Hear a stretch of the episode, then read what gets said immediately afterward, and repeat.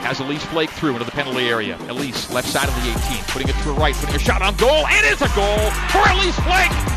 Diving to her right, Isabel Jones got a hand to it, but not enough to keep it out of the back of the net. Elise Flake opens the account in the sixth minute. It is BYU 1, Gonzaga 0. Elise Flake with goal number six on the season. Puts it to her left, back to her right. Shot and goal for Lizzie Brady! It caught the head of the Zag defender, but could not keep it out of the back of the net. 2 0 BYU in the 21st. Lizzie Brady with her second of the year. Mikayla Colohan makes a nice turn, plays the 25 yards. Set up there from McKaylee Moore, and Yes. Moore dips it under the crossbar and in!